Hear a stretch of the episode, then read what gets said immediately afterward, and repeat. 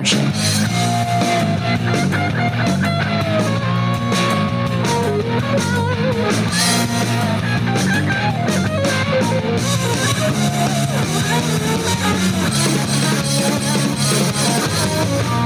And welcome to the podcast, Appetite for Distortion, episode 230.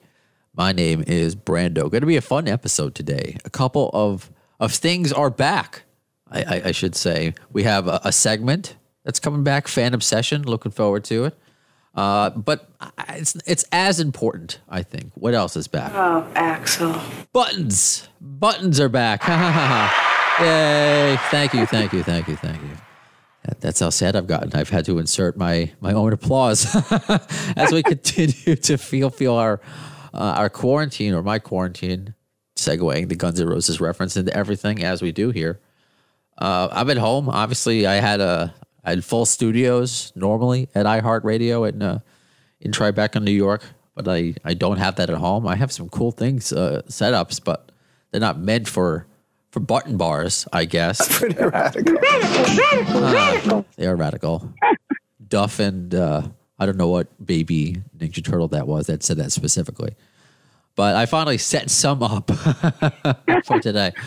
I won't go crazy, but more importantly, fan obsession. And uh, I'm tying it into my co host for the day. Another thing I'm bringing back. I, I want to give the opportunity that you, the listener, have given me doing this silly little six degrees of uh, GNR bacon podcast, getting me uh, to talk to all sorts of my heroes, your heroes. You know, I do my best to ask your questions to these these uh, ladies and gentlemen that uh, that come on the show. But I want you to be a part of it, like literally.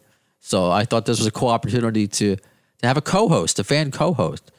So welcome, Matt. Uh, do I want to say your last name? Do we just call you Matt? I mean, that's kind of boring. Matt Gordon is probably the right. People are gonna like. There's so many Matts out there. Everyone already already calls me Matt Gordon anyway, so that's the best way to go. and Matt Gordon uh, also there's, that doesn't help. Give me the like if you give me like a spinner wheel of just I mean it's a it's a lovely name. You know I'm, I'm the douche who uh, has to go by Brando instead of Brandon Weisler. So but Matt Gordon very professional. Uh, oh yeah, I always get that a lot. I um, and then it just works out. A lot of people have to use, you know, have like you said, you have to use Brando, and I I, I luckily just get to use my full name. That's cool. And where are you calling from? Because you're West Coast. Where are you calling from uh, today? If you don't mind me asking. I am calling from Portland, Oregon. Yeah, born and raised. Wow. I have never been. My brother Tristan, who often listens to the podcast, and my brothers are not GNR fans. Like they like them, but they're not like me, you or I. Uh, they happen to actually like what I'm doing, which is weird. But he he's been to Portland many times, and he got me a was it a Portland uh, Winterhawks hat? Oh yeah, And I've got. yeah, go ahead. Uh, I was gonna say I've got like five of those guys. Because it's interesting because it looks exactly like the uh, Chicago Blackhawks logo, almost. Maybe there's like a leaf difference or something really very subtle. I see. I did my research uh, on this at the time because I'm like, why would you get me a Chicago Blackhawks know, paraphernalia or, or, or apparel in Portland? He's like, no, no, it's a real team. I, I guess the owners way back in the day were were friends and they both kind of liked the same logo and they just they both agreed to kind of to have it, but made with little differences. So uh, that's Yeah, my yeah. that's my I, that's my only connection. This is I, I would have worn it uh, today had this been a, a Zoom also a Zoom episode, but we're just connecting over phone back to the podcast, back to fo- focusing on audio, which is important. And I also realize my uh, my email is still up because I'm waiting for like yeses from people and maybe I would make a breaking announcement of you know there's some hopes out there for for interviews, but uh, I'm looking forward to because you're going to help me. We're going to call him in a few minutes. I'm looking forward to him as, as anybody else. I'm glad you were, which is in addition to loving Guns N' Roses, you love me first and the Gimme Gimmes. it's actually funny that I'm on this podcast. I actually discovered Me First and the Gimme Gimmes and Guns N' Roses around the same time and almost be exactly the same place. Okay, Because, um, yeah, um, I don't know if you remember before YouTube, there used to be a lot of Flash player like video sites like eBaum's World and Newgrounds, Sure. stuff like that. Yeah. Um, so there was, I don't remember the exact names of the videos, but um, I believe that the Guns N' Roses one was called Decline of Video Gaming, and My Michelle was the theme song for one of their episodes. And then like me first and the Gimme Gimmes Country Roads was a cheesy was a background music for this cheesy like fighting game, like sprite fighting game I used to play. so I actually yeah, I actually discovered both of them very much in the same way. When I got older, my my best friend Dylan, who I told I would give a shout out to, right on. um, was a big me me first and the Gimme Gimmes fan, so he got me more into them. That's the first time I heard them. That's so it's cool. actually kind of yeah, it's a funny coincidence. No, that's perfect. Wow, I, I- Yeah, I, didn't even know that. It's, it's that's why you- you're meant to co-host this. Uh, this yeah, episode. I, I figured I'd save the story for the air, so you would be surprised by it. You, you are thinking. You're thinking radio. I love it. yeah, yeah. Um, you know, it's kind of like maybe the same time as I'm really formulating my my rock taste. Yeah, there was the Guns N' Roses, and I did like the '80s, but I really, I I, I shopped at Hot Topic. I wasn't full emo. I wasn't uh, as far as maybe with the hair and stuff like that. I was still rocking what I called my Axl Rosenberg phase. Oh yeah, I think I remember seeing an old picture of you from your bucket, your Bumblefoot interview, Oh, where you had the long hair and stuff. That's uh, maybe I'm picturing that. okay, fair enough. Uh, that was, I guess, I looked more like Scott Stapp than I did uh did Axl, but I really gravitated toward my generation's punk, punk rock. Um, Green Day was my yeah, yeah Green Day. They they were they were punk once upon a time, and Oh, I love Green Day. So I do too. They've uh, that's a whole other podcast in itself. But uh, Dookie was my first album I ever got. It was a cassette in my Hanukkah stocking, and oh, that's rad. I, I obviously it, it was near and dear, and you know, thanks, mom. But just going down that that route, other than just some of the obvious, uh, you know, I love the MXPX, I love the Ataris, and that just leads you to when you create your Winamp to go back to old things. Winamp playlist. Me first, of course, they did covers, but they were all great. I mean, how many Yeah, cover yeah. bands are, are there out out there in, in the world, and for them to be famous doing it is pretty impressive. And I can't re- wait to to talk to Spike Slawson, the the lead Oh singer. yeah, and that, and I think what's what's more important than them just being a cover band is that they really put themselves into the covers. You know what I mean? yeah, Instead of it being because a lot of cover bands like. Even even cover bands like me first and Gimme Gimmes that cover a, a wide variety of music, they'll just kind of do straight covers. And even if they change the music, you like when I listen to me first, I kind of get, you know, I feel like there's passion and energy behind it. all instead right. of like I'm me going to you know, and I'm not dissing cover bands because I lo- I'm in a cover band myself. But it's, a, it's, it's a different it's a different vibe than going to like the bar and, and seeing a cover band there, where this is like a show and these are people that are arranging songs. You know what I mean? You're right on, uh, and we're gonna see what uh what what Spike uh, means or meant. So uh, hang tight. We're gonna get him on. Rad. Okay. So do I have both Matt and Spike on? I'm here, Yes. Matt. I'm I'm here as well. Cool. Uh, okay. So I will. So where are you calling from then? I'm calling from Queens, New York, right now. You're from Pittsburgh. Where are you uh, located? I grew up in Pittsburgh, and Okay. thankfully, I am not located there today or tonight or in the days to come. Man, like Philly and Pittsburgh are are going to get weird. I think. I can only imagine. So we have right now Spike. Uh, so Matt is uh, a fan of yours and a fan of the podcast Works Out. Uh, he's from Portland, Oregon. I'm in. Uh, Hey, Spike. Qu- Qu- What's happening? Hey, it's good to hear from you. I've um I've been a fan for a long time, so it'll be cool to chat with you. Thank you. Yeah, yeah. I look forward to it. hmm and I said this kind of the last episode, uh, both uh, t- to Mike and, and Matt, uh, Spike and Matt. See, I'm already combining the names uh, because I also have in the background because yeah, it's a podcast, but I try to keep it in real time. And uh, I said mentioned the last one I did. Uh, so it's Wednesday the fourth, uh, November fourth, more importantly, 2020, and we have we don't have a president yet. We still have a country. I think things aren't burning down around us. We're all in different parts of uh, of the country right now. So if you hear fire trucks or something, we'll start freaking out. You know, maybe Maybe Matt could tell us better than than I could. San Francisco has shifted somewhat demographically over the last ten or so years. Okay. Uh, well, I'm um I'm from Portland, so you know I'm sure everyone's seen us on the news recently. But uh, Yeah, um, it's definitely interesting here. Um, I feel like, especially with the media, a lot of what was um, happening got a little blown out of proportion. with um with like because not not not that not that important stuff wasn't happening, but like the news kind of made it look like the whole town was a battleground when I was going to the store to get groceries. You know what I mean? I hear. So Right. we're doing okay. We're we're all all right, but it's. I guess we'll have to see tonight how everything goes and see this week. Yeah, definitely. It, it ain't over until it's over. it's not even over when it's over. Exactly. Yeah, for sure.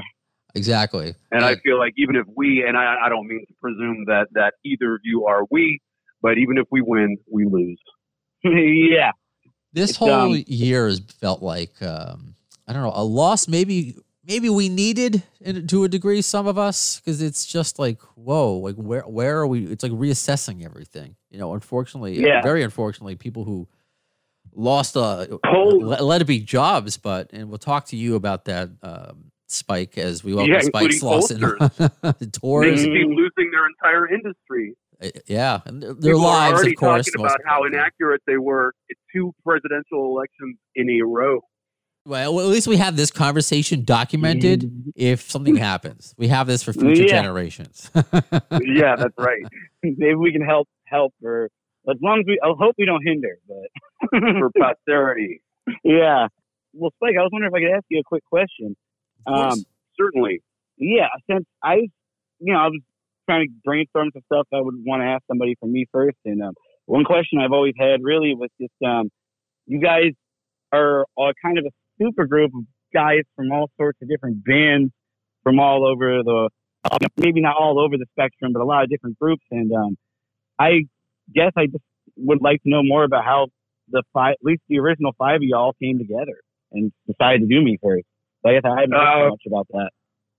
Well, it it wasn't. I was actually asked to do it by the the uh, the two guys that had the idea, and I think the idea was born with uh, Mike and Joey um, as a way to still be involved with music, but not in such a serious. Um, but to have an outlet that was not so serious as their so-called serious bands, which had become sort of you know, it's like after you've done it for a while, you know, it's like being married to, you know, three or four other people. Oh, yeah.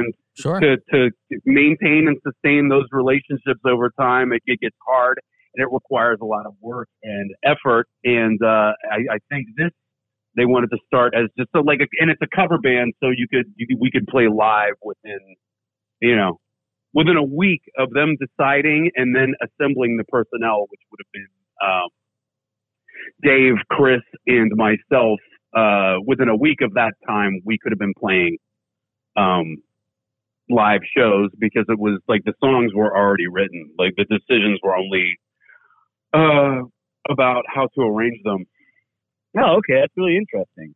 Um, I mean, as far as a super group, like Chris was not in the Foo Fighters at that time. Me First it is still the most well-known musical project I've ever been involved with, and uh, Yeah, I use You the know- term supergroup very loosely. right. Yeah. Well, no, I certainly do appreciate it. Um, yeah. but But- uh, and, and and I'm more than happy to, to you know to call ourselves a super group. But uh, um, no, at that time, I think it was just sort of like a um, an outlet, a Mhm. way to make music fun again for the for the two sort of uh, people who are behind the kind of conceptual thing. Yeah. No, it's always funny. I actually knew you guys before I knew any of the. Well, I mean, new is it, but I listened to you guys before I listened to any of those uh, other bands anyone's involved in. So I actually found out you guys were a super a super group after the fact, kind of. Good, that's the best time. It was Um, me as yeah, well. no, that's something. That's a good point because you're right. You, the, the Foo Fighters weren't in existence really when I discovered me first, so it wasn't like a super. gr- I didn't look at it that way. You know, then you you learned about all these other was like- projects. so it was. I I, I can uh, I agree with that. band. It was the dude's band after Nirvana, and he played everything himself. And you know, like I think that release was pretty big at the time, but not you know nothing like what the second, what their second record ended up Mm. being. I think that's what catapulted them into, uh, you know. Yeah, did they become more popular than Nirvana? I, I, I don't. I'm not tough call. I mean, because they they came up in such different situations, and you know, it's hard to even gauge that. I mean, what we all can agree on is that we want concerts to come back and have a fun experience. What me first woo! provides. Oh yeah. So, what were the 2020 plans that that were like, are on hold uh, until further notice, as they say? They were they were identical to the 2021 plans that are now Okay. uh, uh, possibly on hold. They um, they involved going to Europe. Um, I think kind of playing one offs here and there. I don't think we had any any sort of like uh, comprehensive North American tour plans other than like regional things that were there. We were going to play that Floggy Mauling, Flogging Molly, uh, Salty Dog cruise. okay. Um, but cruises, I think, are off the table for, for the foreseeable future. Um, Oh yeah. Uh, yeah. I mean, the plan was to play, which is, you know, it's it's not only how I make money, but it's also, I mean, it's uh, is my drug of choice. I, I can feel that. Uh, But um, so, how have you been Yeah. dealing with uh, with it? Like, what have you been doing to not go go crazy, as uh, Prince uh, once said? Are you keeping uh, Um, create your you know your creative juices flowing, or just keep the you know the, the good feelings you know that that me first puts out? How have you been able to keep that on any level um, going? Well, I've been working on um on my own project. Um, I write music under the name The Revolt.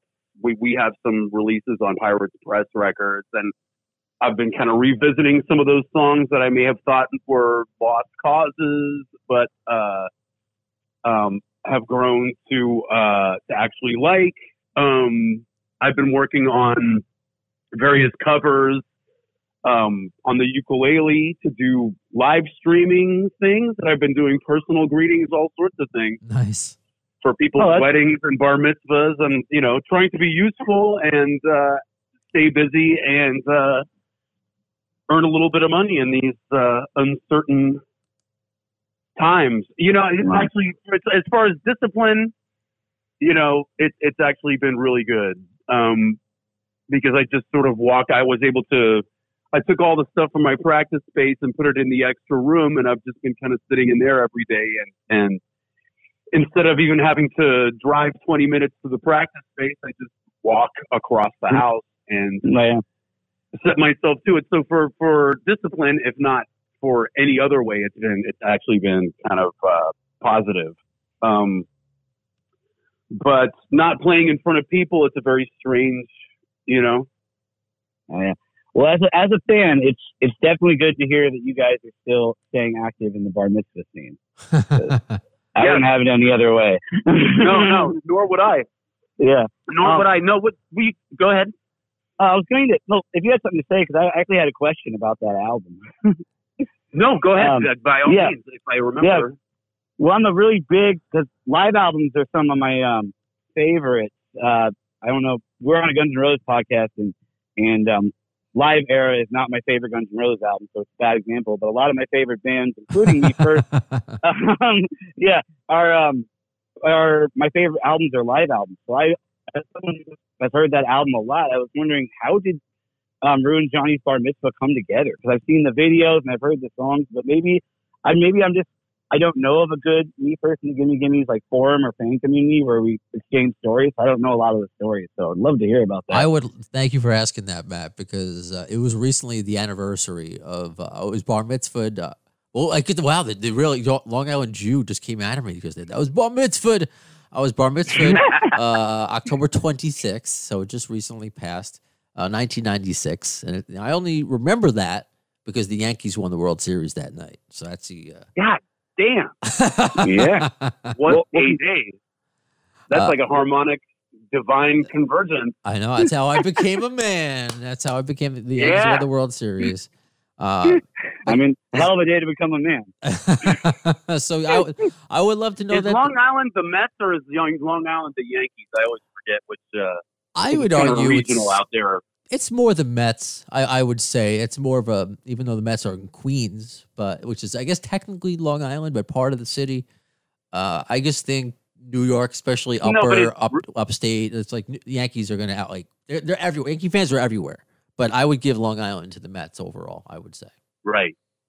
So that's a fair right. question. Well, I mean, even, even if even if even if uh, Long Island is like some kind of permanent opposition to the city, it's still in relation to the city. I'd like whether or not it's a borough. I think it's you know. Well, yeah, it's, It's not as bad as asking, you know, the Islanders or the Rangers, you know, which one is clearly one one of the in the other. Uh, but I would say Mets because my family's from Brooklyn, so uh, that's Ah, I think that's that, where- that's Yankee territory. it. My grandfather hated the Yankees because he was an old uh, Giants fan. Look at this, we got off on a baseball Mm. tangent. I love it. Yeah, yeah. I, I'm from Portland, so we we got the we got the pickles. I guess I can rock the the pickles. oh man, yeah, got we got a the Portland pickles. Got, no, no, yeah. We got we have a we have a in we have a what is it like a minor league baseball team called Sure. the Pickles, Oh, I love it. Oh, nice. and he's got he's got a, there's a giant pickle playing baseball bat on the sign. It's it's, it's wonderful. Go when it's safe. Go when it's safe. Yeah, yeah. That's the plan. I almost went with my work once, but I was not the guy that got the shift. All right. Well, here's to more pickle games in the future. But we would like Go to pickle. know Oh, yeah. about about the uh, the bar mitzvah before we lo- we lose that. Sorry for going off on a no, bar not mitzvah tangent. Uh, yeah, let me like I came untethered myself. Um, well, did the bar was it a re- bar mitzvah was it was it a request of the bar mitzvah boy to uh, have you do an album there? Was somebody related to like how did that? How did you come? How did me first and Gimme Gimmes come to record a live album at uh, at a bar mitzvah? Was the rabbi in on it? What like what happened? No, it, it was the party. It was not like I, the, the actual like. No, he, he didn't recite any passages Well, uh, from yeah. the Torah or anything like that. It was just the uh, I don't know if you call it the reception, but um, uh, it was a professional relationship. It was Mike's publicist's son. And I think it was Mike that suggested it because uh, Mike's publicist, um, I guess, just in conversation, casually uh, announced that his son was about to be bar mitzvah. And Mike said, "You want us to play it?" And it was down in like, you know, the Malibu Pacific Palisades kind of area up in the mountains. Um, I remember, I remember sound being an issue before anybody had ever plugged in. Like they put those sort of glass partitions around the drums, and that already sort of put me on edge. Like, you know, th- this is going to be either too much for people or just not what they're going to want to hear. And then it got started, and really nobody was very receptive. In fact, some people were holding their ears. And um, but the good news was that the um, over at the little bar, a little a little booth over towards the end of the uh, of the whatever it was, like a luncheon room or something like that. They uh, they were serving wine, but they were serving it in mud. nice. So eventually, It's all people, Gefferschnicked. Okay. yeah, they, and they got they got warmed up and um, became a lot more receptive, especially the young people. People people even started dancing.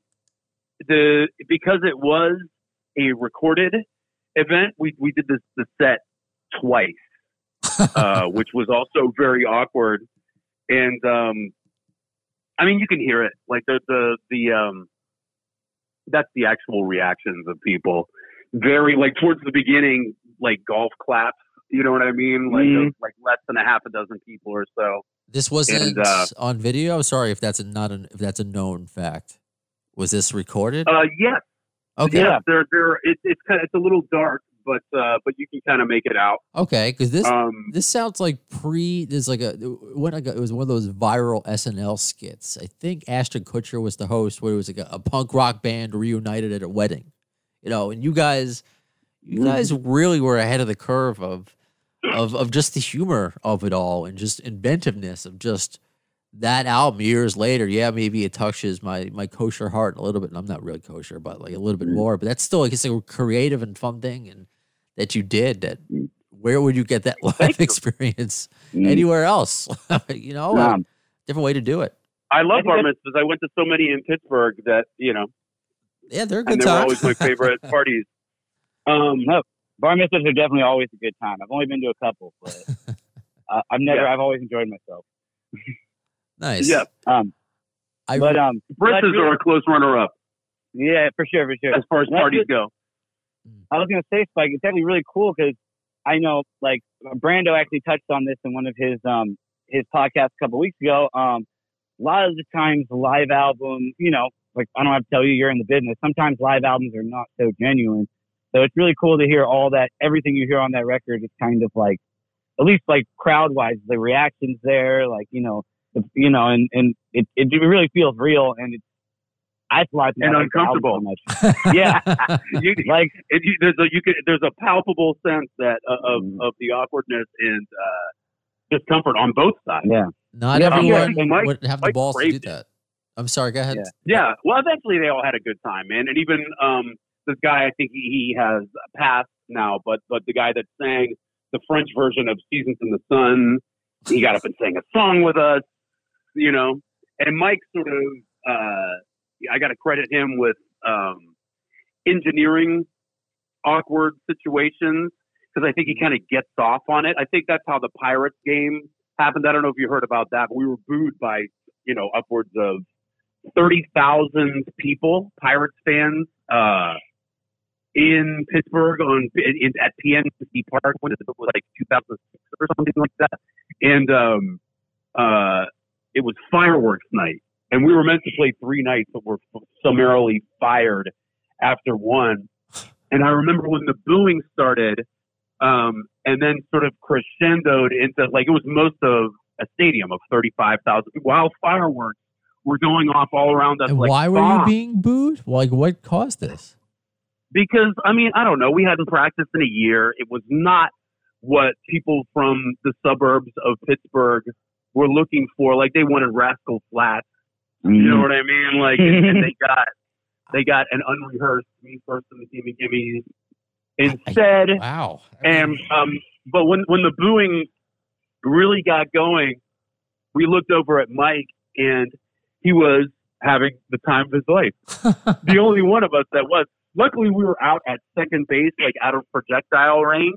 But for somebody who grew up in that city oh. and was and was kind of bullied and ostracized in that city, it was this crazy. It was like, you know, it was like being on psychedelics without having, you know, Yeah. traumatic actually for you. taking them. That's What's pretty that? incredible. That's traumatic for you. It, it sounds like it was very traumatic. They had they had fireworks going off from the top of the U.S. Steel building, from barges on the Allegheny River. Like it was it was nuts from all over the field, all around us. It was really we had to wait something like two hours that's to actually leave the stadium. blows my mind because it, Yeah. it's Fucking Pittsburgh, man! It's it's all Mhm. coming down to Pennsylvania, and I understand why. Like Pitt- Pittsburgh and Philly are are solidly blue, but but uh but they are surrounded by deep red. Yeah, yeah. That's I can definitely. I'm from Portland, so I can definitely relate with that. That's kind of No, my my life every day. I, um, I get it, even being from New York, where I, I kind of grew up on Long Island. Uh, you go out Long Island, Yeah. it is all red, and, and uh, the city is is blue. But I that's why I put out today, tweeted today. Can we all just, uh, in some form of it, can we just agree that we all love Guns N' Roses to some agree? so that's why I do this. So uh, unless unless there was something else to that baseball story, I want to segue to your six degrees of of uh, GNR bacon. No, I'm really interested in this one because I didn't do the research beforehand, so I would be surprised by it. Well, I only know I only know one, and it's this uh, Spike. This is just uh, I've been able because of people like Matt and other listeners. I've been able to not only interview people close to Guns N' Roses, but you know people who are just involved in my favorite bands. But I have to do it under the, my own theme of Guns N' Roses. So the six degrees of or Kevin Bacon, GNR Bacon, whatever. So the only thing I could find was I guess it- relates to what we're talking about. doing shows, missing shows. Uh, it was Download Festival last year. Uh, Slash with Myles Kennedy and the Conspirators played. Might have been the same day as uh, me first and the Gimme Gimmes. Different stage, I believe. Uh, that's that's first. Yeah. That's true, correct? Uh, it, it very well could be. I don't So we even kind know. of went in and out of of the download festival. Like, I don't even go get to get to go see, you know, like the bands that I really want to go. Like, I remember we were there. Negative Approach played, and I was not able to get over. To Oh yeah. and, and see them because I had never seen them in all the years that they've been a band and in all the years that I've loved, uh, especially the Tied Down record. Uh, I'd never gotten a chance to see him, and John Brannon is still like you still can't take your eyes off him.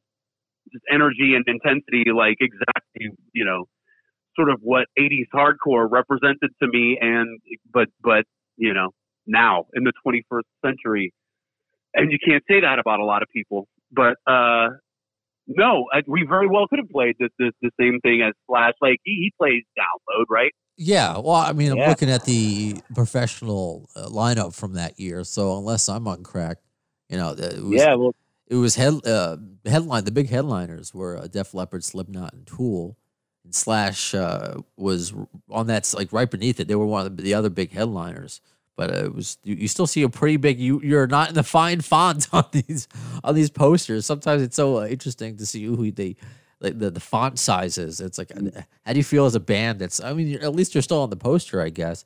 But I can read it. Probably about six degrees and about six miles, I would say. I- I gotcha. from- from, Uh, Slash at the uh, Mhm. uh, at that particular festival. Anyway, I don't think we were Yeah. playing the same uh, the same stage, but uh, No, I don't believe so, but it, it's a nice shoehorn just to because sometimes I, I I find out six degrees. So have you? yeah. As far as I, I, I don't know if Me First has ever during a live show covered any sort of uh, Guns N' Roses song or no, we you have never- not. But I mean, we might do the Paul McCartney uh, James Bond tune. I would certainly consider that. okay, Uh, yeah. I was.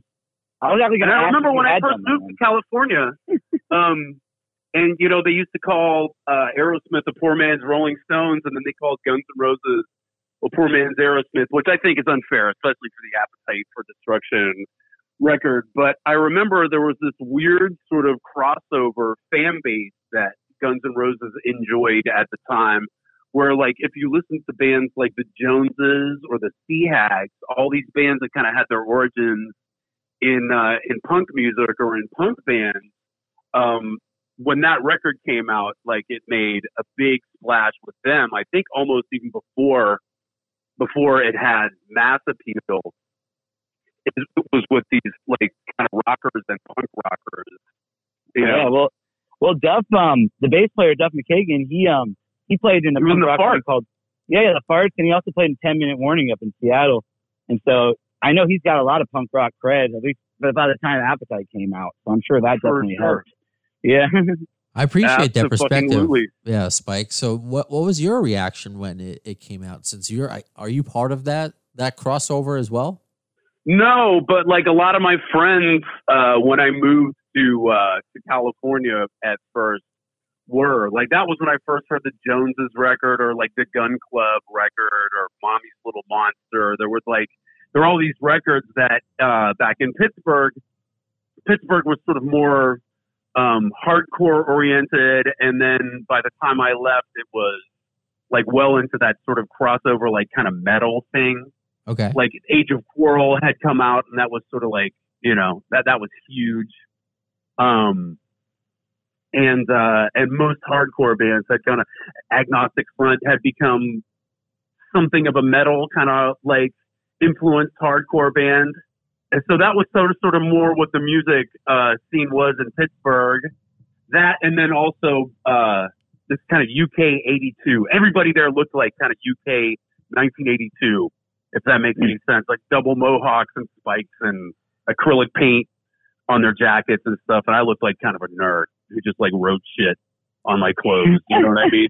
And uh, but uh, California was different. California was where where I really, you know, like I had heard the Cramps in Pittsburgh and Okay. dug the Cramps, but but in in out west, like they were really, you know, they they were really a cultural phenomenon out here as well as like the gun club that that like that that carried on like years after they the, those like those releases like after the fire of love the gun club record was released like years afterwards I think people recognized pretty early on what a what a classic that record was. But like you would find like th- those same people that listened to that stuff were uh, really responded to the to the Guns N' Roses record too, along with all these like metalheads and rockers. Like it it and then so you you sort of saw the start of Guns N' Roses kind of mass appeal.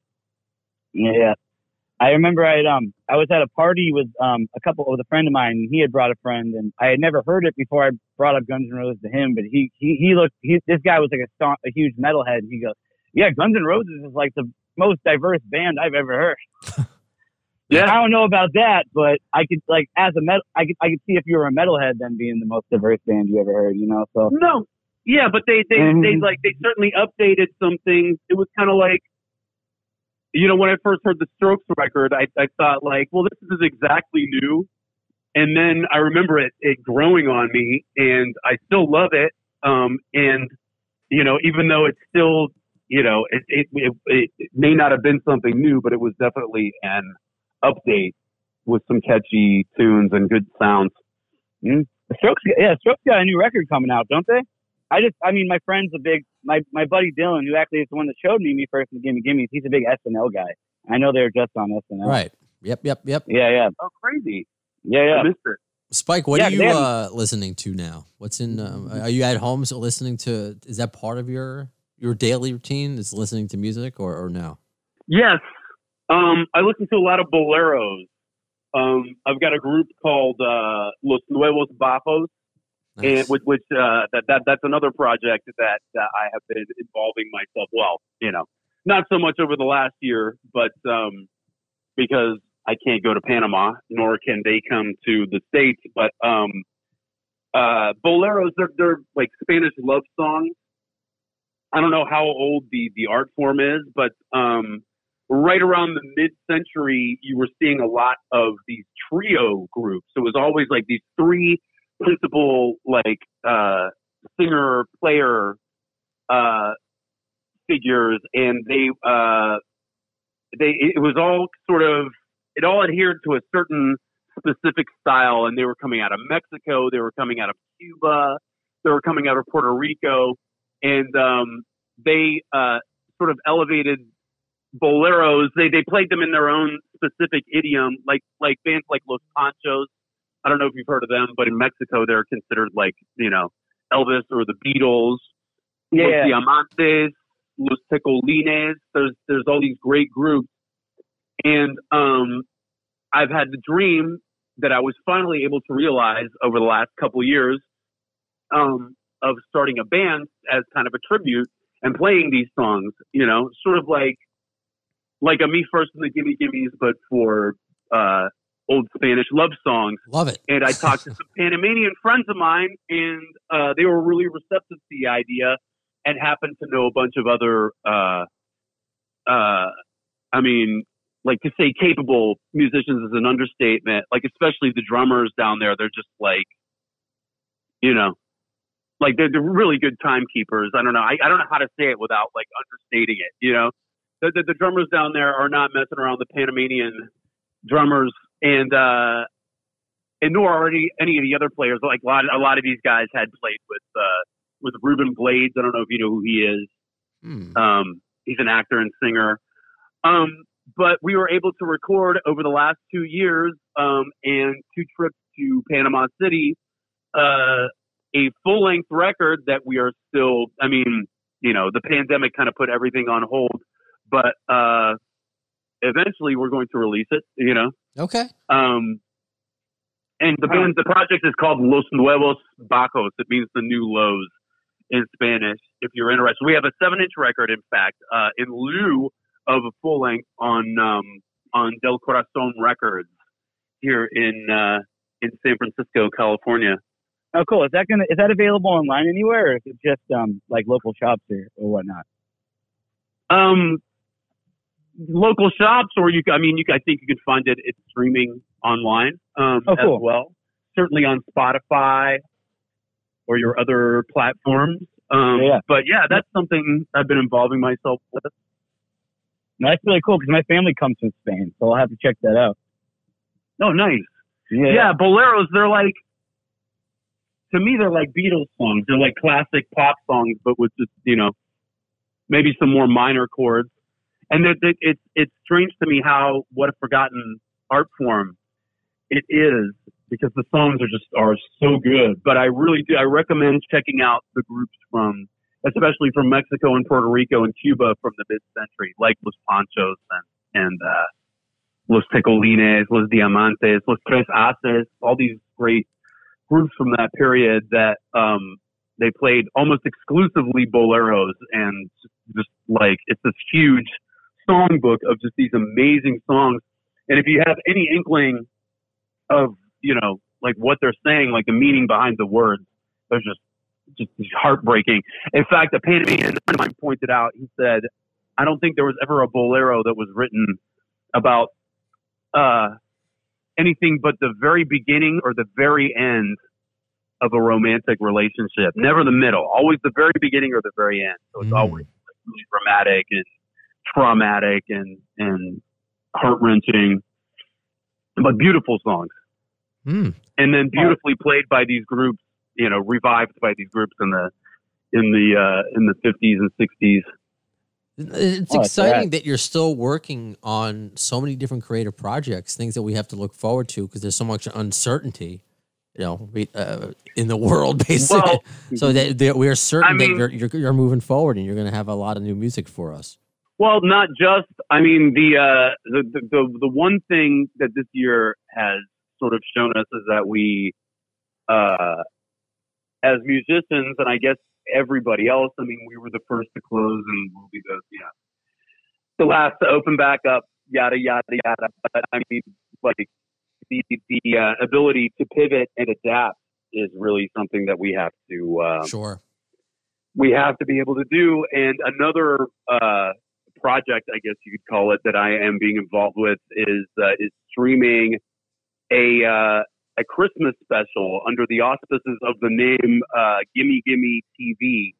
And so we're trying to uh, we're putting together a sort of variety show, if you will, because Nice. uh, as we've seen, the sort of live music experience, um, it doesn't always translate exactly how we'd like in a sort of streaming scenario.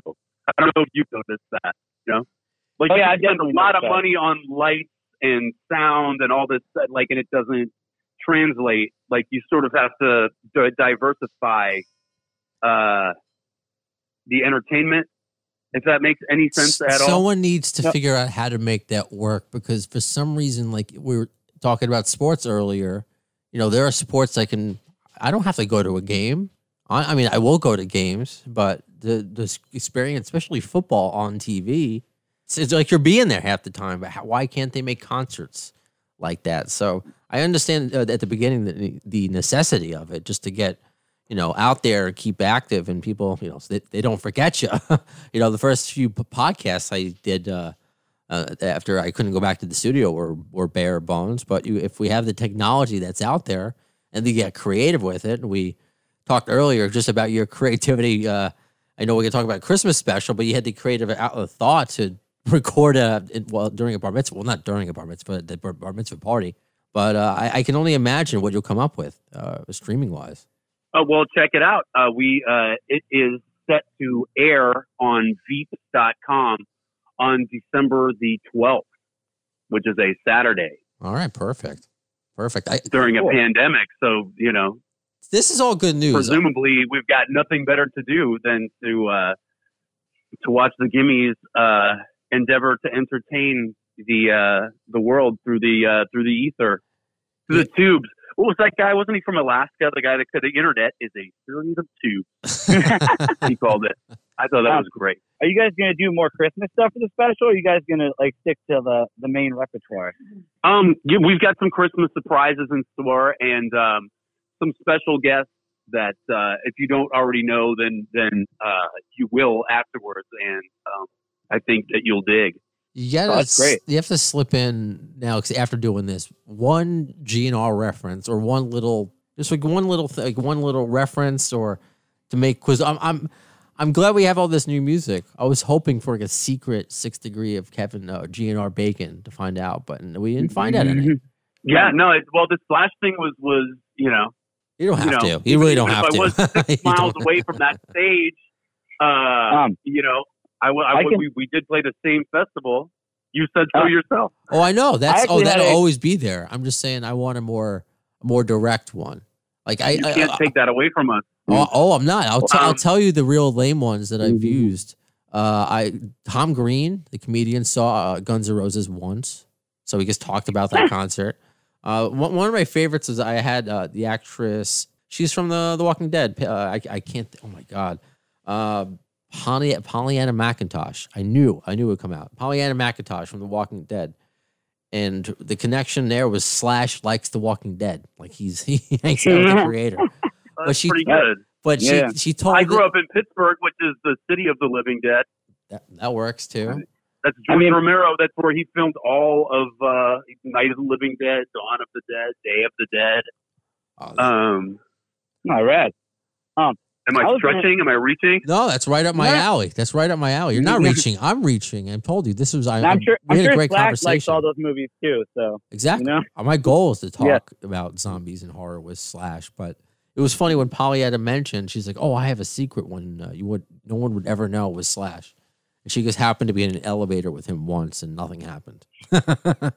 so I guess maybe I had a little hope that you were in an, elevator with Slash or, or something at some point. But to tie it back at least a little bit to Guns N' Roses, um, I remember you were saying a little earlier with the Boleros record that um, you were waiting to put it out with everything pandemic wise, and um, it hasn't been confirmed, but that's kind of the rumor with Guns N' Roses that the album that they've been working on is being delayed by the pandemic. And I guess I, my question would be, um, is that the trend you're seeing around the music industry? Is everyone kind of like holding on to their records and waiting Well, for a chance to promote them?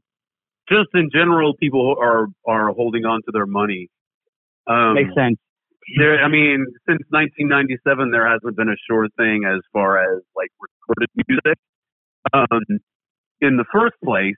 And then since the pandemic, I mean, even even though it has things with recorded music have improved because it's something that you listen to in the privacy of your own home, it's still um, with things like Spotify, you know, where they where the where the the head of the company famously said like you can't music. What did he say? Musicians can no longer release things every three or four years and expect to earn a living.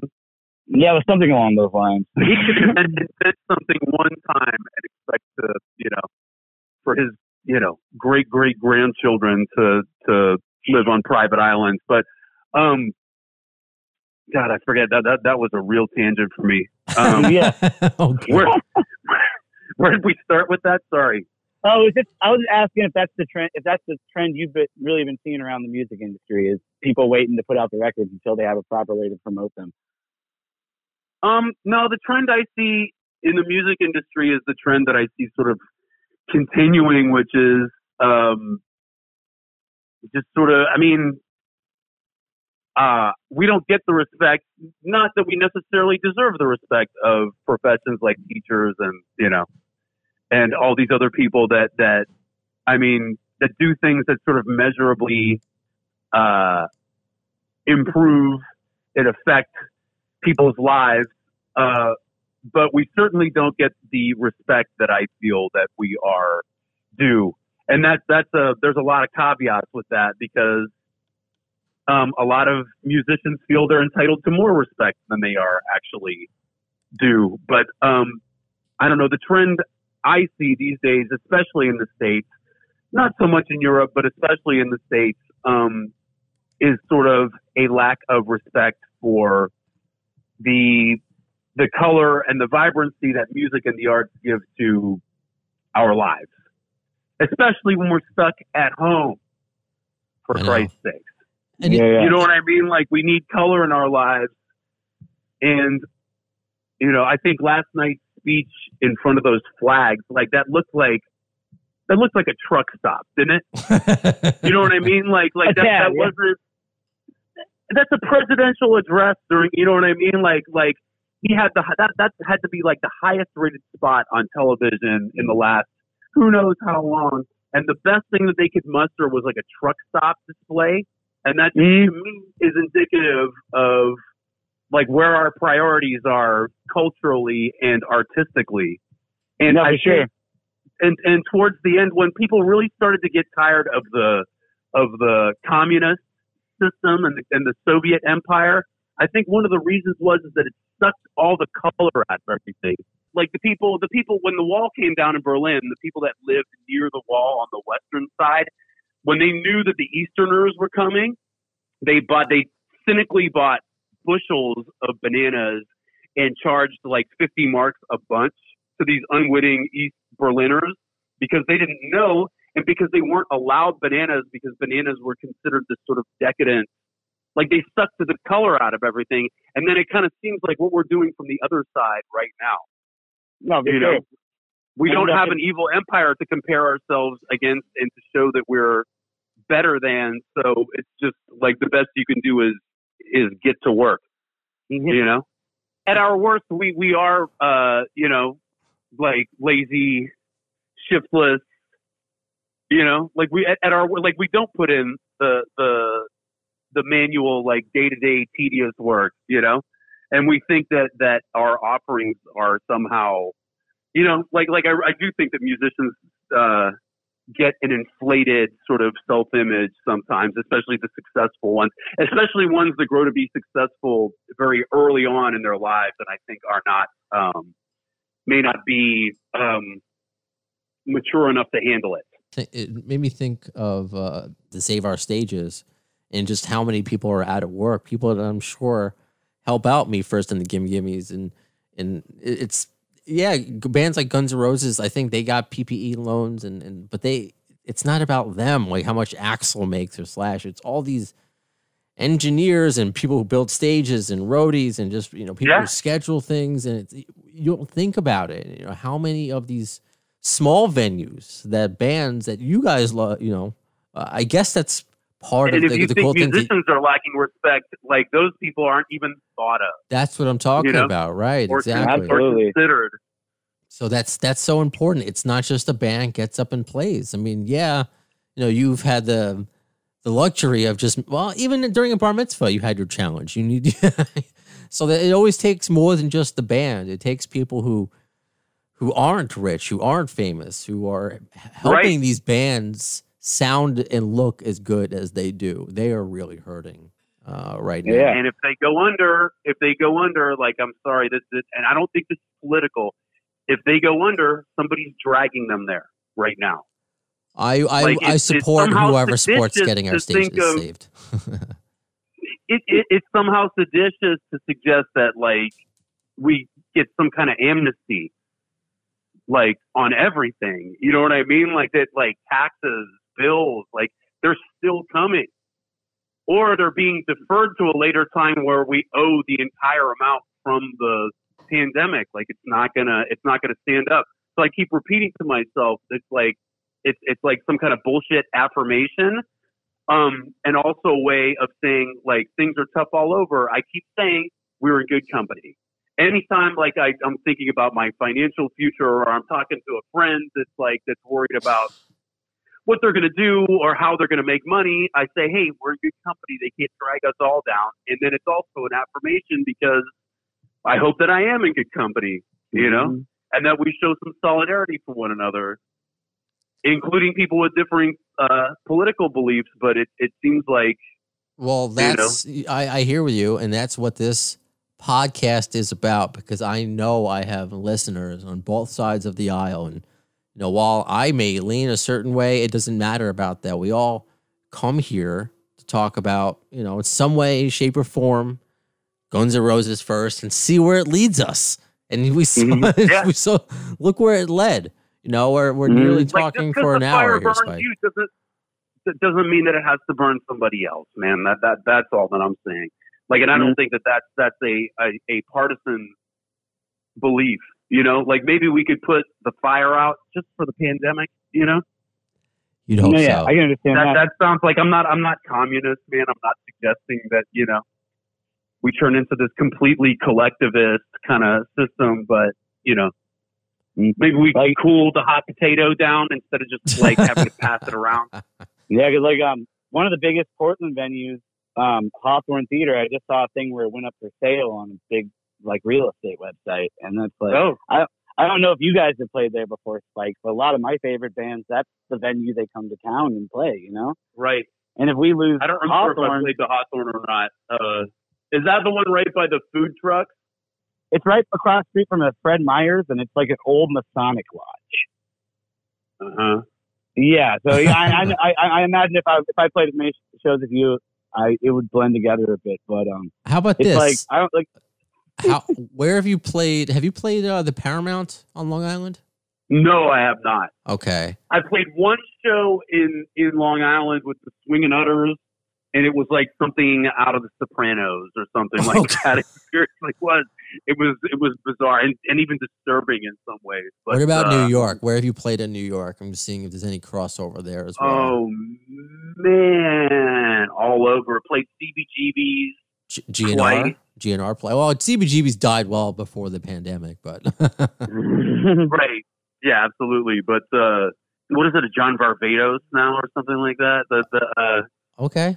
but we played the Bowery Ballroom, Bowery Electric, Okay. Webster Hall, uh, Irving Plaza, Yeah. um, God damn, where else? GNR and All over. they, they played, yeah. So a lot of the, those same stages. I mean, yeah, they were hurt. It was a hurting industry bef- before, but this is really hurting it. And, and we just talked about the the members, uh, the crew that helps out bands. What about the crew that helps set up the, the show and that works these venues and aren't Madison Square Garden, that aren't these big, you know, and they're hurting too.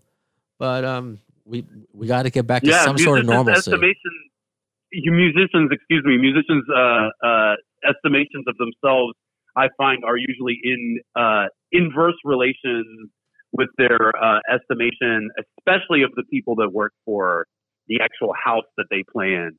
I feel like that's that's a very undervalued part of the music industry, and but my problem, uh, and I think San Francisco is experiencing a lot of the same problems that New York is, is that the pandemic didn't create these problems; it just sort of accelerated. Yeah. Um, the closure of these legacy businesses that, um, God, we had this this sort of um, kind of Mexican American oriented, um, like hood outfitters kind of store called Siegel's that had been here for 90 years. It was like, it was a fixture in the mission. And, um, I guess, I don't know if it was that the, uh, the landlord like quadrupled the rent or something, but that, that is certainly the case in a lot of the cases. And then now it's just this graffitied, boarded up storefront with rats and homeless people out front and graffiti, but with the old sign still.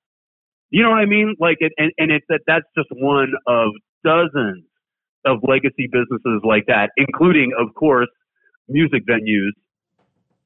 Um, and then the music venues that um, are still sustaining, and I believe will sustain uh, through and uh, out of the pandemic. I think you're going to find that, it, that it's going to be more and more corporate and uh, more and more averse to risk taking, to the risk taking that's required to keep a vibrant music scene of scale in any given city. So I think cities are just kind of, I mean, yeah, Yeah. I hear know. what you're saying, and it's a nice little segue because uh, I can't thank you enough uh, uh, for your time, Spike. Is because not only is where I am right now a radio studio, it has to act like a radio studio. It has to act like a dance studio because my girlfriend is a, a dance teacher. Uh, she teaches little kids, and right now I believe the kids they are they are back allowed at the studio. They have to wear masks, but only a certain amount of time. But sometimes you know the, the parents don't want the kids they're not they don't feel safe yet even though they've been declared by the sure. governor so she uses our half is uh, my living room as a studio half of it now is a da- is a dance studio at times so that's the so we got to save our dance studios as well so uh I I'm I'm kind of being pushed out a little bit. This is this is a live radio, as they say. You know, I have to. It's a ha- happy. uh you know, not yet, but like happy wife, happy life. Isn't that the phrase? So I, I, I got to get Yeah. out of here. right, but I also think like in your 70s, you're going to look back at this time and think it may be some of the best, you know, I, I honestly, period of your life. I, me personally, because obviously this pandemic is, we talked about a lot of it, has hurt millions of people and it's awful. And I hope all of them in some way, shape, or form can recover. I understand if you lo- lost a Yeah. loved one, that's, an, that's another story. I personally will look back on this time as a great time in my life. I believe that. I and a lot of it is, um, well, is because well, getting to do this podcast. Yes, I love this segue I was able to do because it's real life. But uh, the fact that I was able to connect with a, a listener of mine, I appreciate every single one who listens to this silly little podcast, Matt, and all the way in Oregon that, that I can talk to. You know, lead singer, of one of my my favorite bands, uh, Spike. Thank I, I, I can't thank you enough for your your time and uh, I, I didn't expect we were. This is the whole point. We, this is a GNR podcast, and look where it led us. Uh, you, you You all announced, right?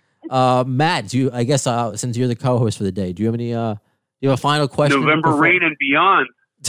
Yeah. exactly. I mean, I'm in Portland, so I'm living in November rain right now. But uh, I just want to say, Spike, uh, thanks for talking with us today. Um, I've been a really big fan for a long time, listening to you since I was a kid, and I I just want to say, like, your singing has inspired me a lot. So thank you a lot.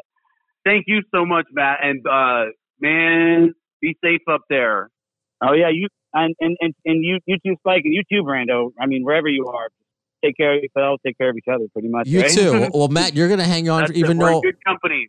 Matt, you're gonna hang on a little bit because uh, we got to do fan obsession, but we're gonna. Oh yeah, We got to make sure my girlfriend understands that part of it, but we could have been on the phone with uh with Spike for another hour, and it's it's one of those things that uh I'm getting. oh yeah, for sure. yeah, I'm getting the the light for it. That she's playing her own own music to kind of rush me along. Uh, That's more than anybody wants or deserves. Too much coffee today, man. You, you, you, you caught me at a bad time. no, I caught you at a great time, Spike. Thank you so much, and we'll talk soon. Thank you, Brandon. You got it. Cheers, man. So that was that was fun for all sorts of reasons. Uh, specifically, the end. it just is Oh, what it yeah. is. Sorry if I got a little too political. If Spike was talking about it, and, I tried, to, you know. No, it's all right. You know, I I Mhm. can't help it. We can't help it, and especially when I bring Yeah, it yeah. up. And I'll tie it into maybe that that can that can lead into a couple things. Actually, I'm going to do with you before we get into uh, shotgun news. Do I have that sound set up? It's set up. So All I gotta say is that you you got great names for all the all your all your segments. thank you. this will be the sound I, I play for shotgun news right now.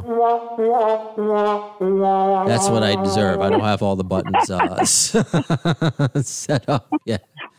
Uh, so so shotgun news. Yeah, Axl uh, tweeted, you know, right before the election happened. You know, it was uh, tweets, a few tweets, kind of like a poem, and uh, I don't know. You can look at the timeline. You can make your own judgments. I I don't know if you saw this, Matt. I know you tend to follow on Facebook. I tweeted at, I tweeted at Axl's tweet from two years ago that said, you know, get out, uh, you know, motherfuckers or whatever, get out and, and get out and vote. And I responded to that, you know, just to see my, my followers would respond to it. I don't expect Axel to respond. You know, any words of wisdom before tonight's uh, the, the night before? And three hours later, he did, he did. Is it? Can I take credit for that? Did I prompt him? I will give you credit for that one, Brando. Okay, thank you. I- Yeah, no, that's that's really cool. And I, I remember when I saw it, I thought, um, man, I, I know with the pandemic, a lot of stuff is getting moved to the digital thing, but I didn't know An- Axl Rants would get moved to the digital plane. So, you know, that's a good thing, right? Oh, okay.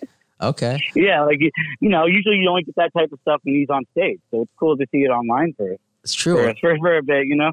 Oh, and by the way, I think I I do have it. News. Nice. Nice. It is still there. Perfect. it's there. You're still there, right, Matt? Phenomenal. Awesome. Yeah, yeah, I'm still there. I'm, I'm say it's a, it's challenging, but the buttons they are back. So yeah, uh, Axl tweeted yada yada. There really isn't much more news. I mean, if you want, you uh, the pinball machine is news, and check out that episode if you haven't yet. That, and that's for Yeah. real. That was that was a really fun conversation, and, and stick around for uh, the giveaways through that. I'm, I'm they're sending some stuff to me for me to send out to you, the listeners, not you, Matt. I'm sorry. I don't. Well, I don't know if this. No, it's okay. I don't know if this disqualifies you, but it's It, I don't think it does, but I, I don't know what I'm going to do with it yet. I mean, anybody with um, if any fans get any cool merch, I'm for that. You know, I I I love. I mean, I like the merch I have. I'm if any, you know, if it can get any any situation where where cool stuff gets in the hands of the fans is always something I'm a fan of. So, Well, speaking of merch, uh, I don't know if you've checked out Redbubble. Um, it's just a it's a hosting site for all sorts of um, gear, and that's where I, I put up my new, a brand new appetite for the stores and T-shirts. There are stickers. You can order sweatshirts. They have a lot of different variety, and they, they somehow know how to uh, Photoshop the image you you load up into all different models, and and and uh, they're pretty accurate. So if you wanna wanna check that out, I, I finally have all these years later uh, merch for sale. But I wouldn't be. oh, yeah, Okay, sorry. Go ahead, Matt. I, get into radio mode. I was Go gonna say, ahead. I saw one of no, it's okay. I saw um, one of the you were wearing one of the shirts when you did the live era podcast, right? Yeah, I'm gonna start to wear them. I guess that's what people do. you know, wear shirts of. The, I, I hate doing that.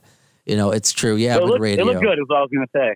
Thank you. No, I, I appreciate it. I'm Yeah. happy the way it came out. I'm if you haven't if you are an avid listener, I'm just not a guy who I I don't think I have an ego. I'm probably too hard on myself of anything. I just don't like selling myself. I like talking and chatting with fans and you know the opportunities to talk to to, to people who've done really cool things. But the people have been asking for shirts for a long time, and if I'm going to take this podcast seriously, which I do, certainly it's not my job. It's it's a it's a nice offspring, uh, offshoot of my job. But if I'm going to take it seriously, which I should, I should have merch. So uh, so there you go. It's available, and I wouldn't be here if it wasn't for you. So I I have this sound uh, back. You're a bad apple. My bad apples that are out there. Oh yeah. I, well, I love the show. It's, it's, been, it's, been, it's been great to be involved. So I wanted to. I don't think I loaded the, the sound, which I probably should have, considering I knew what I was going to do today. But for for fan obsession, so let's do a fan obsession. So obviously we talked about some of your your fandom for Me First and the Gimme Gimmes. But let's talk about Guns N' Roses. So when did you, I guess, get into them? Uh, let's start there. When did you first get into uh, the band? How old were you? Um, well, it's the very, like I said, the very first, the ver- well, the very first time, my earliest Guns N' Roses memory has got to be when I was in eighth grade, and some kid brought Appetite for Destruction into school, and he tried to play it on one of the school computers, but you know, as we learned, technical difficulties happen, and right as lunch break ends, and we all sit down. Welcome to the Jungle just starts blasting through my entire class because the kid doesn't know how to shut it off.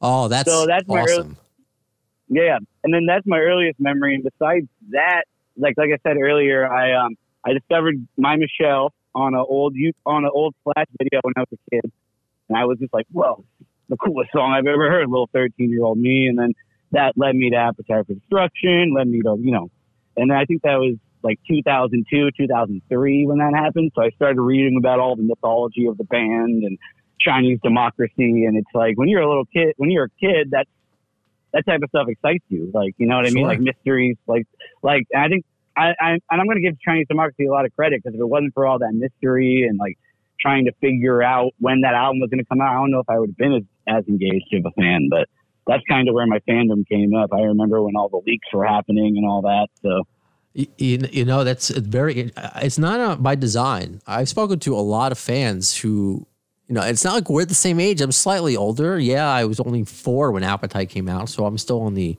the younger spectrum, I guess.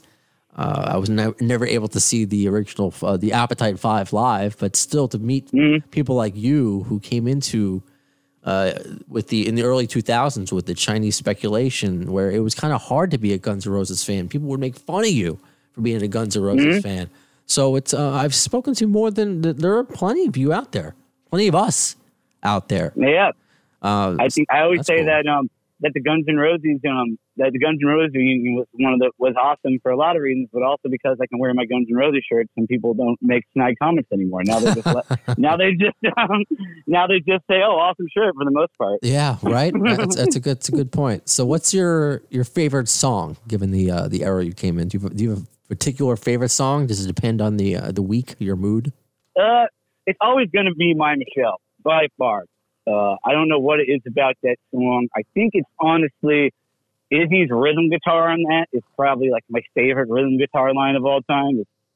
And like the, the song has such good energy. Like to, to bring up what we brought up with Spike earlier, like it's almost like a punk rock type of vibe. You know what I mean? Even though it's a, even though it's a rock, it's a hard rock song. You definitely has, especially when they play it live and Duff is doing his shouts and stuff in the background. It's just an incredible song, and it'll always be my favorite. Like I always have, like um, uh, right now my most the song I listen to most right now is probably perhaps. Okay. Ooh, I- are we gonna get in trouble for mentioning that? Uh, perhaps it exists. Perhaps it doesn't. Yeah. I. That's. Well, you know, I had to give that one a shout out. That's my favorite gun, my girlfriend's favorite Guns N' Roses song. That's So, fine. You know, when people ask me sometimes, it's like I will. I've heard leaks. I don't keep them, so don't ask me. I'm like, okay, Yeah, it, moving on. I'm not, I'm not the guy. Don't talk to me Yeah, about that. I'm not the guy. I'm not the guy. yeah. and have you ever heard the AFI version of uh, My Michelle? Yeah, um, that's actually me and my but me and one of my high school best friends got in a big point of contention over that because as a kid I didn't like it very much and she did and we'd always go back and forth. But Yeah. um, through the years, I I I, le- I used to you know when you're a kid and you have like the five bands you used to like that you would like hate on just because it was trendy. AFI was kind of one of those for me because I think I think I was angry that they went. They, the- I think I was more mad about their sound change because when they were younger, they were a really heavy punk rock band. yeah.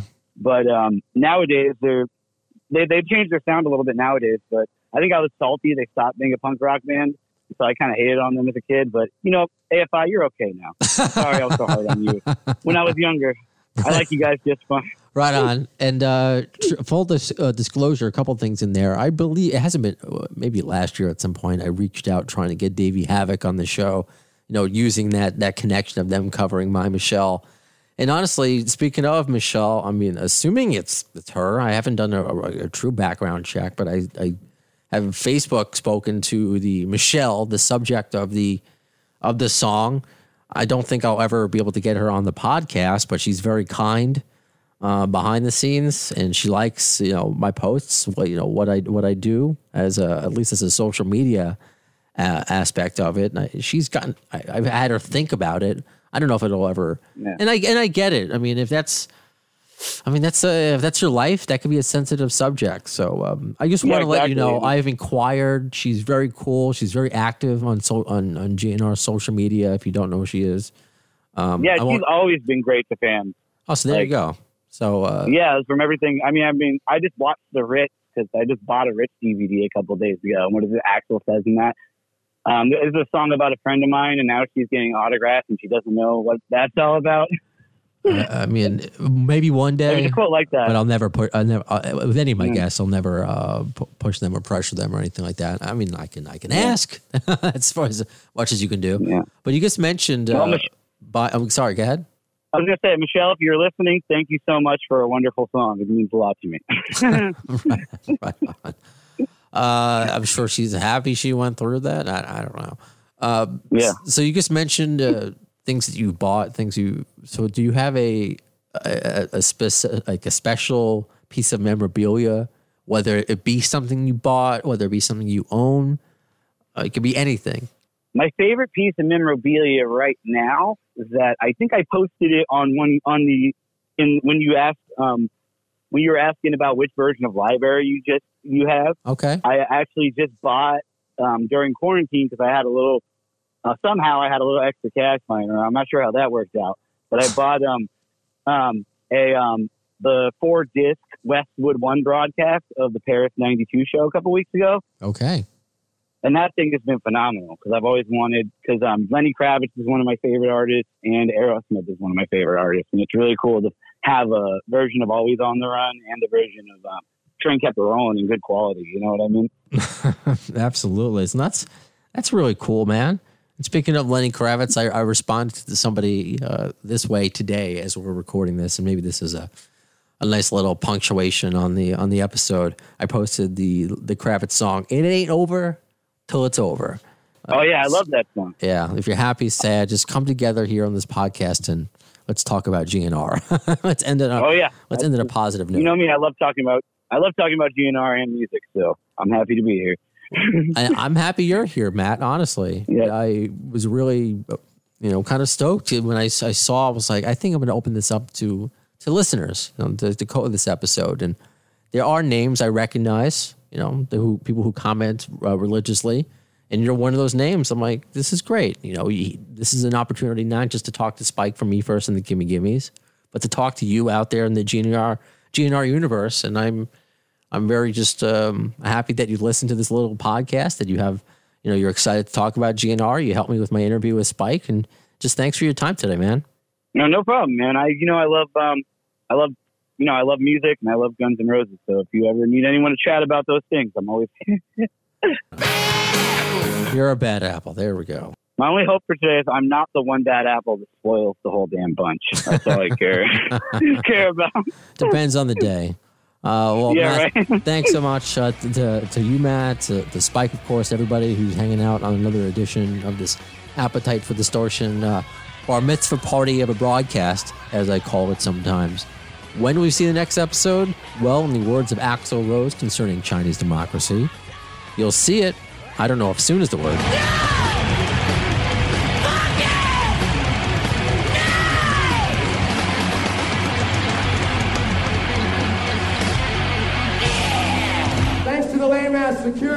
I'm going home.